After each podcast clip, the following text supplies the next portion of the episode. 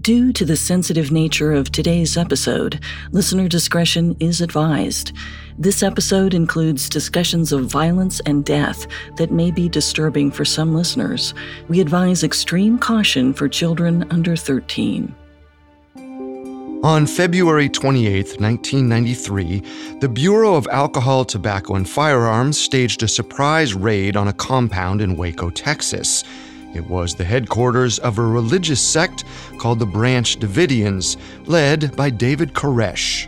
More than 80 of Koresh's followers, including many women and children, lived on the property at the time of the siege.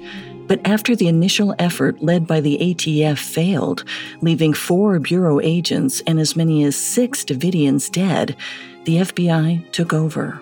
The remaining Davidians hunkered down for a standoff.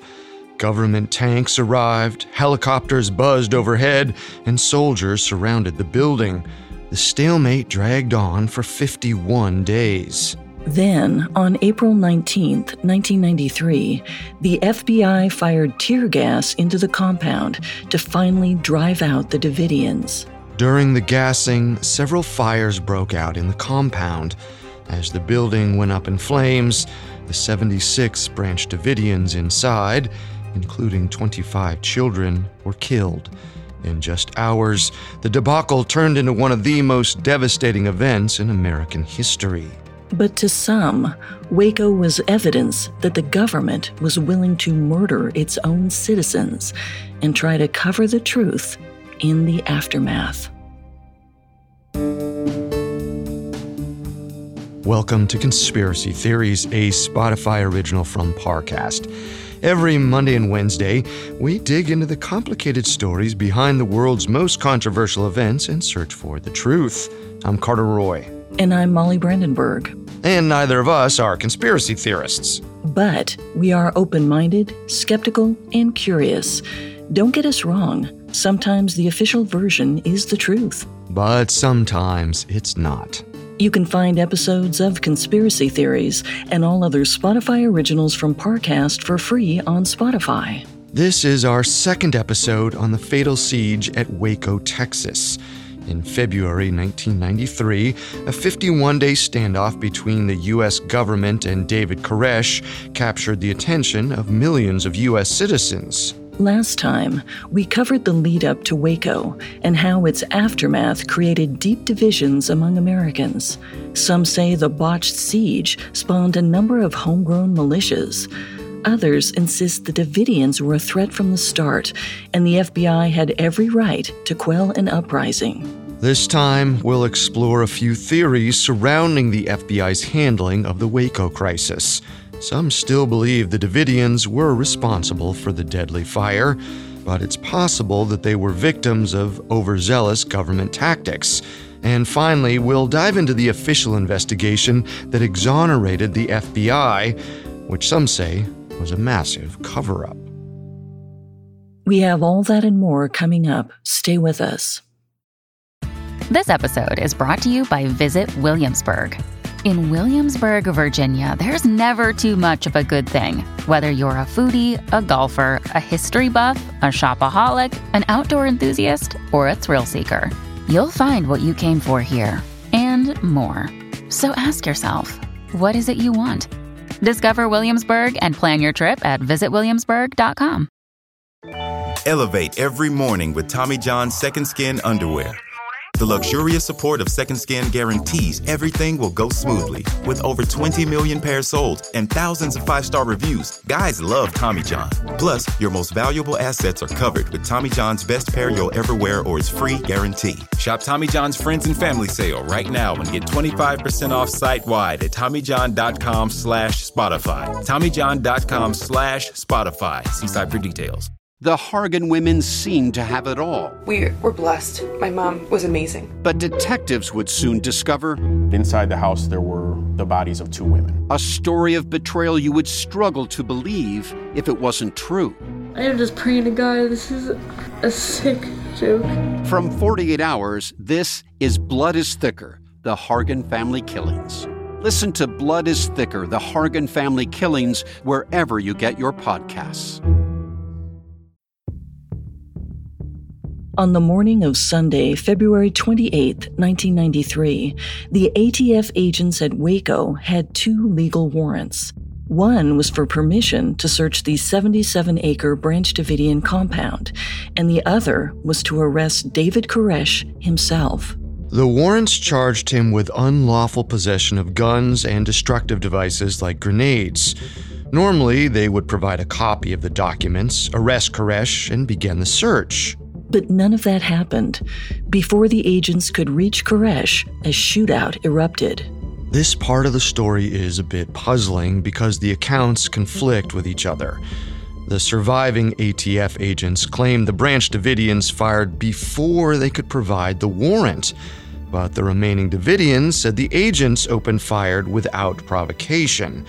Instead of executing the warrant, they were there to execute Koresh. This leads us to our first conspiracy theory. The ATF fired the first shot to make the religious group appear violent and justify using deadly force.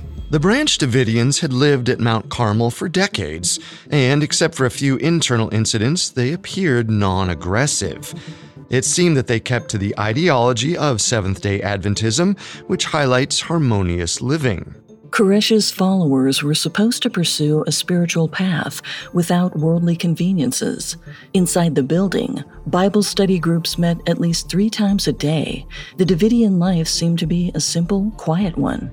They kept to themselves as they practiced separation from society. To the sect, the social world housed temptation, sin, sexual desire, and greed. Waco locals mainly considered the group a harmless curiosity. But there was one big exception to their peaceful ideology.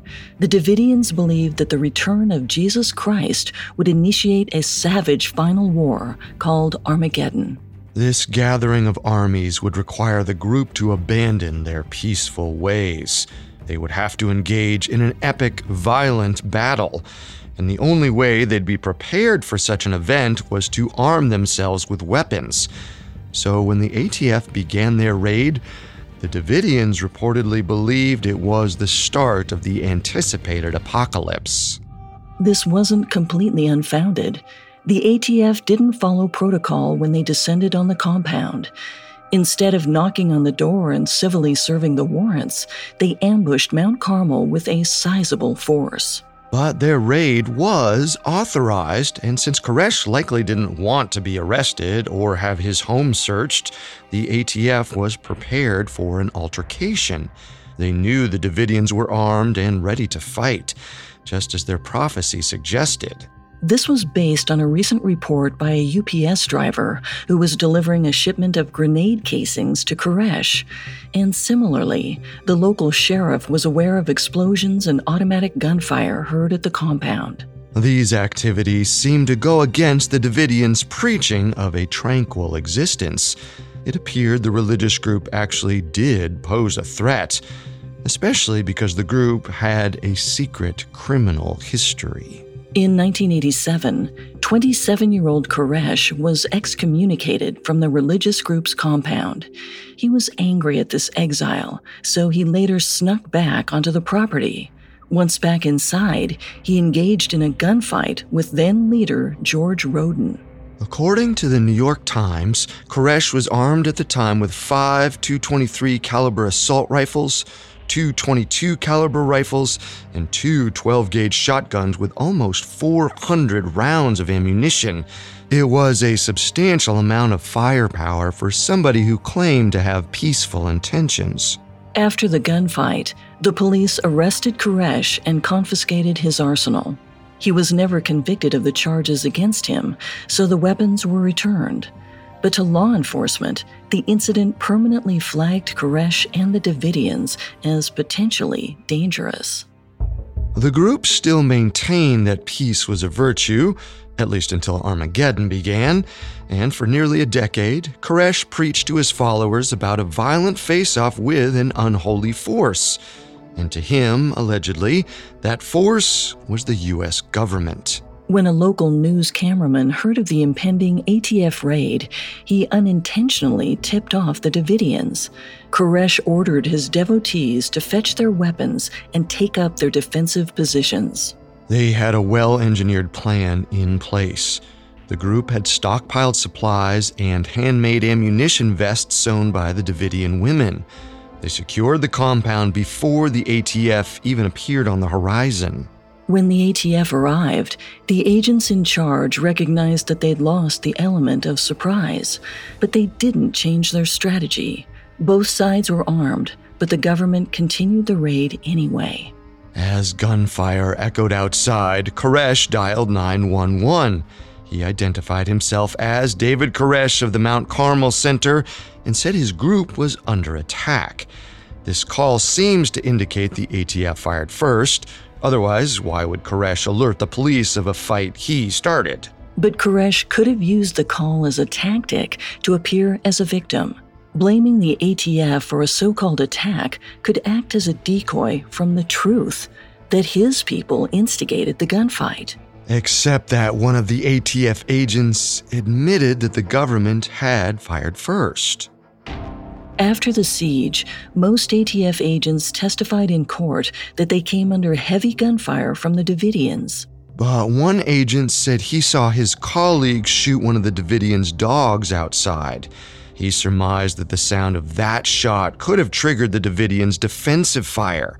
This meant that the ATF might have fired the first shot, even though it wasn't at any of the Davidians. Eventually, the dissenting agent retracted his statement. When questioned again, he insisted that the Branch Davidians did indeed initiate the shootout. Perhaps his commanding officers required him to recant. In any case, the surviving Branch Davidians have always maintained that they didn't shoot until authorities fired upon them first. With so much chaos on that February morning and the conflicting testimonies, it still seems impossible to say who fired first. The ATF might have fired at the dog, but the Davidians also could have opened fire at first sight of government agents. They were armed and expecting an apocalyptic gun battle.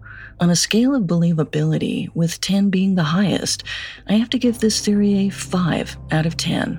I agree that the evidence presents a sort of deadlock. If the agent's claim is true, the Davidians would have had their cue to open fire but the entire situation was a powder keg, so any shot from either side could have set it off, which is why I'm also giving the theory that the ATF fired first a 5 out of 10. We'll likely never know who shot first when the standoff began, but there are still other discrepancies to settle, like knowing who ended the impasse by igniting a series of deadly fires.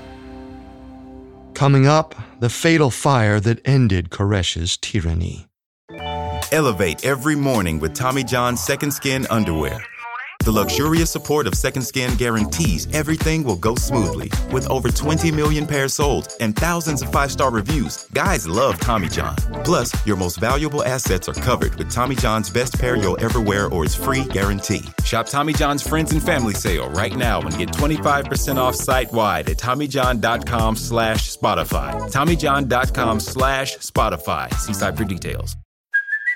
Hey, it's Kaley Cuoco for Priceline. Ready to go to your happy place for a happy price? Well, why didn't you say so? Just download the Priceline app right now and save up to 60% on hotels. So, whether it's Cousin Kevin's Kazoo concert in Kansas City, go Kevin, or Becky's Bachelorette Bash in Bermuda, you never have to miss a trip ever again. So, download the Priceline app today. Your savings are waiting.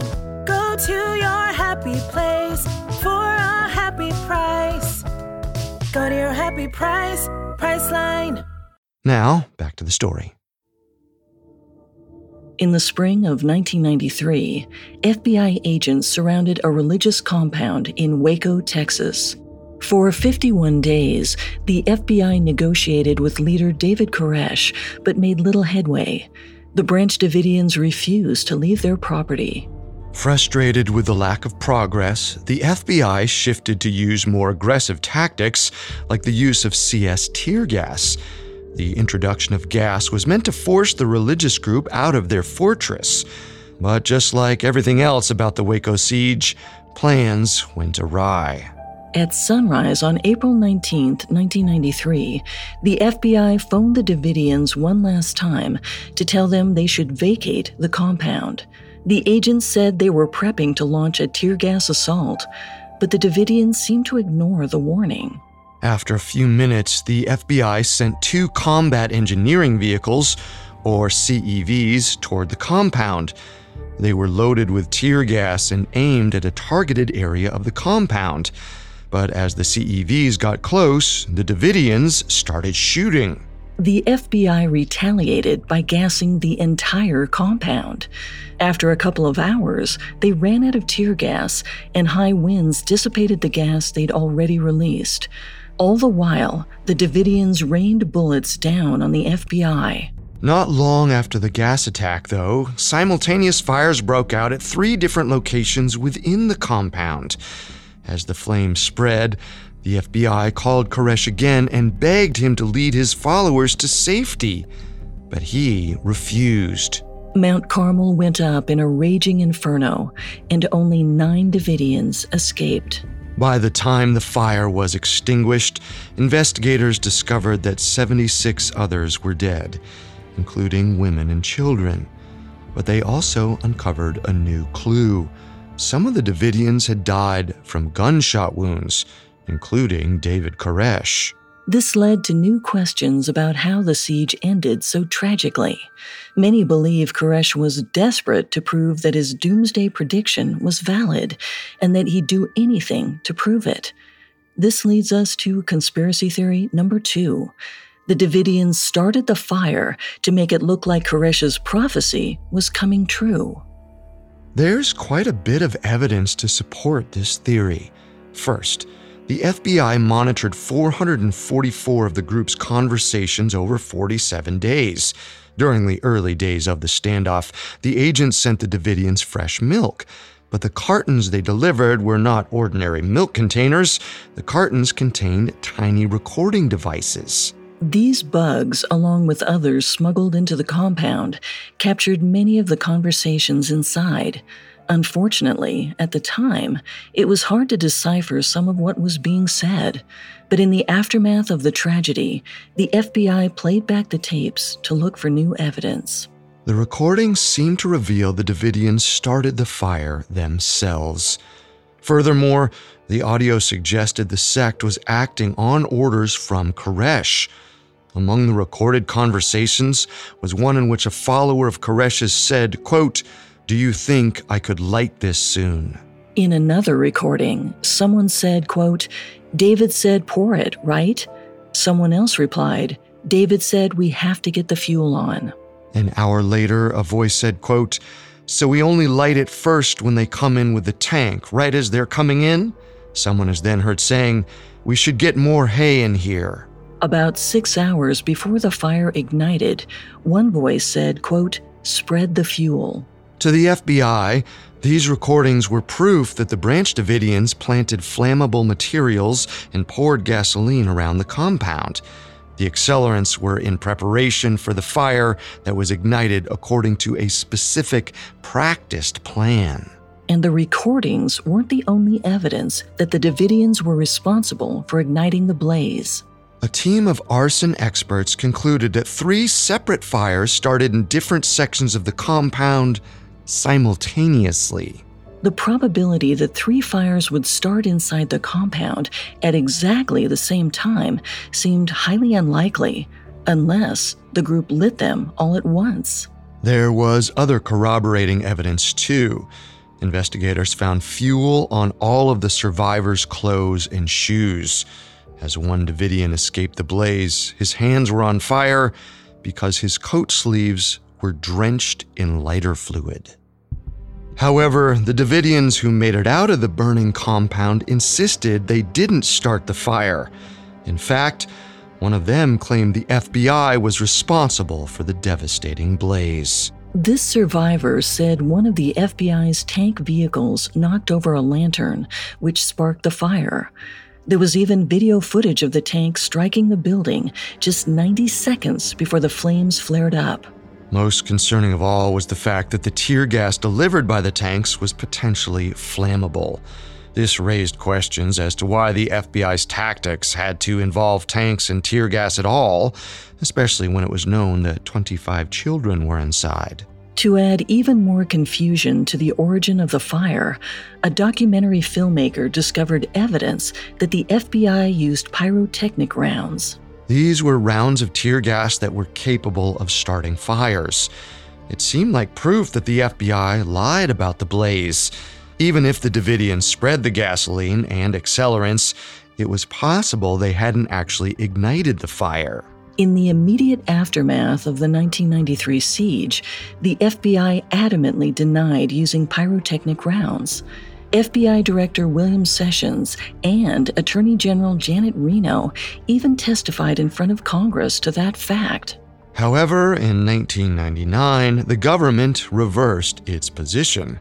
The FBI confessed to firing off pyrotechnic rounds at Waco but they claimed they only fired a few test shots in a construction pit on the day of the fire. Still, the government's admission that it lied about the pyro rounds in the first place caused many Americans to lose their faith in the FBI's story. It seemed possible that the FBI had started the fire with their ordnance. But aside from the FBI's admission that pyrotechnic rounds were present at Waco, the recordings are still very strong evidence. The theory that the Davidians started the fire still makes sense, especially since the fire broke out in three places at once. I give this theory an 8 out of 10. I agree. The progression of Koresh's followers discussing the gasoline, followed by the lighted quote on the tapes, is solid proof. I'll give this theory a 7 out of 10. Still, the fact that the government admitted to covering up key evidence is disturbing. The public outcry in America led Attorney General Janet Reno to open an investigation, headed by former Missouri Senator John Danforth. But some Americans claim Danforth led an even bigger government cover up, and they had the proof to expose it. Coming up, we'll explore if the Danforth report doubled down on the lies. Hi, I'm Daniel, founder of Pretty Litter. Cats and cat owners deserve better than any old fashioned litter. That's why I teamed up with scientists and veterinarians to create Pretty Litter. Its innovative crystal formula has superior odor control and weighs up to 80% less than clay litter. Pretty Litter even monitors health by changing colors to help detect early signs of potential illness. It's the world's smartest kitty litter. Go to prettylitter.com and use code SPOTIFY for 20% off your first order and a free cat toy. Terms and conditions apply. See site for details. This episode is brought to you by Rakuten. Are you ready to shop? Rakuten's Big Give Week is back. Get 15% cash back at hundreds of stores including headliners, Ulta, Ray-Ban, and Canon. Rakuten is how in-the-know shoppers get the best savings. They shop the brands they love and earn cash back on top of deals during Big Give Week, May 6th to May 13th. The cashback rates are even bigger. I'll be shopping for Adidas and Fenty. You can save on everything you need for summer, like clothing, outdoor gear, and travel. Join today for free and get an extra 10% cashback boost. That's an extra 10% cashback on top of Big Give Week's 15% cashback. You won't see higher cashback rates than these. Go to Rakuten.com or download the Rakuten app. R A K U T E N. Shoppers get it. Now, back to the story. On April 19, 1993, after a seven week standoff between David Koresh and the FBI, a mammoth fire engulfed the Branch Davidian compound in Waco, Texas. 76 people died.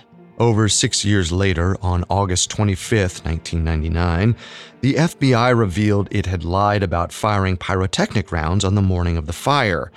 Though the agency said the shots did not start the inferno, Attorney General Janet Reno knew there was damage control to be done to restore public confidence. Reno assigned former Republican Senator John Danforth to lead the special counsel and review the government's assault on the compound in Waco, Texas in 1993. And this brings us to conspiracy theory number three. The Danforth report was a cover up of the FBI's deadly strategic errors at Waco. Besides being a former senator, John Danforth was also an ordained Episcopal minister, a likely reason as to why Reno selected him. He had a reputation for moral integrity. Danforth assembled a team of over 50 investigators and embarked on a 10 month inquiry. On July 21, 2000, Danforth's team completed their initial review and absolved the FBI and Department of Justice of any guilt. Instead, the Danforth report laid the blame for the Waco tragedy solely on David Koresh and the Branch Davidians.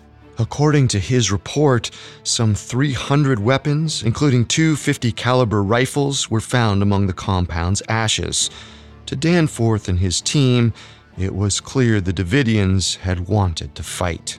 Autopsies showed that five of the children who died at the compound were shot. Another child had been stabbed to death. Since the FBI wasn't able to enter the compound until after the fire was out, these killings couldn't have been at the hands of the FBI. The Davidians must have executed the children themselves. Though Danforth cleared the FBI of firing the first shot and starting the fire, he did acknowledge some of the agency's mistakes. For instance, Danforth confirmed that Congress was never informed of the use of pyrotechnic tear gas. This admission seems strange. If the senator's investigation was meant to cover up government lies, Danforth essentially confirmed that the FBI had lied by omission. But some newspapers, like the Waco Tribune Herald, question the depth of Danforth's inquiry. In a critical analysis, the paper reportedly said the Danforth probe was way too limited to put to rest so many concerns and suspicions. Even after the investigation, many Americans felt the question of what happened at Mount Carmel was still unresolved. To them, Danforth's inquiry hadn't revealed anything that wasn't already in the government's official story. But one man insisted the senator's report was accurate, and he'd been at the center of the tragedy. That man was Byron Sage, the FBI's chief negotiator during the siege. He spent hours talking to Koresh on the phone, trying to persuade him to surrender. By day 51, Sage knew without a doubt that Koresh had no interest in coming out. Within his compound, Koresh was a revered prophet and a man his people adored. Outside the compound, he was a criminal, a religious extremist, accused abuser, and illegal gun dealer. Sage said he read Danforth's summary of the tragedy and believed it to be very thorough. From his position as a key player in the tragedy, Sage felt the investigators' conclusions were fair. The report didn't let the FBI off the hook, but rather it held several officials accountable for their negligence, inaction, and lack of urgency. Sage agreed that Danforth's conclusions were based on the facts, which laid the majority of the blame on the fanatical Koresh. The negotiator was even willing to speak to his own interrogation by Danforth. While their session bordered on aggressive, it was still a highly professional approach, the way it should have been. According to him, Danforth's primary job was to reveal the truth behind the darkest questions Americans still had. If the FBI had intentionally shot the Davidians, set the fire, or hindered their escape in any way, then the American public would have every right to be furious with the authorities. But then Danforth would also have had little reason to be aggressive in his investigation. If it was a cover up, he would likely have avoided examining information that would have further implicated the FBI. On July 26, 2000, Senator Chuck Schumer defended the investigation to members of the Senate Judiciary Committee hearing on Senator Danforth's report on the Waco siege. Echoing statements he'd made in 1995, he said it was unfair to twist the facts and make the FBI the villain and Koresh the victim. Schumer reminded the committee that Koresh was a dangerous man who abused children, glorified violence, and guided his followers to a horrible death. He wasn't a peaceful clergyman in a rural chapel, he was an armed zealot. Senator Schumer went on to discuss Koresh's obsession with guns. He cited Koresh's military arsenal that included nearly 50 illegal machine guns and multiple explosives. Schumer reminded the senators that the Davidians didn't greet authorities with handholding and prayer. They met the agents with more firepower than the ATF had even brought with them. It was an ambush. And as Senator Schumer put it, quote, Nothing excuses that ambush. Nothing in American law excuses it. Nothing in the Bible excuses it. The Danforth report didn't deny that the FBI made mistakes in Waco. The ATF knew the Davidians were armed and prepped for their raid. Still, they surrounded the compound without altering their tactics, and violence ensued. Additionally, Danforth's report addressed the key failing on the part of the FBI. They didn't report firing pyrotechnic rounds on that tragic day. Since Danforth explicitly disclosed this blunder, it's difficult to maintain that his report was a cover up for government errors. So I give this theory a 1 out of 10. I mostly agree. The Branch Davidians had hundreds of weapons in their possession, and there was chilling evidence in the autopsies that members of the group were ready to take their own lives and those of their children. Still, there was likely some room for the FBI to have acted earlier, so I'll give this theory a 2 out of 10. In the end, the government admitted mistakes were made, but the ATF, FBI, and Department of Justice never intended to incite a mass killing. In fact, government efforts seemed to have the opposite goal. Sage and the other negotiators worked tirelessly for 51 days to convince Koresh and his followers to surrender peacefully. Once they finally made a forceful move to arrest Koresh, he took drastic and deadly action. The Waco siege wasn't a horrifying tale of careless government murder, but it does serve as a reminder that information can be twisted to serve a specific narrative. We must learn the truth as it comes from facts, not opinions, to prevent such tragedies from occurring again.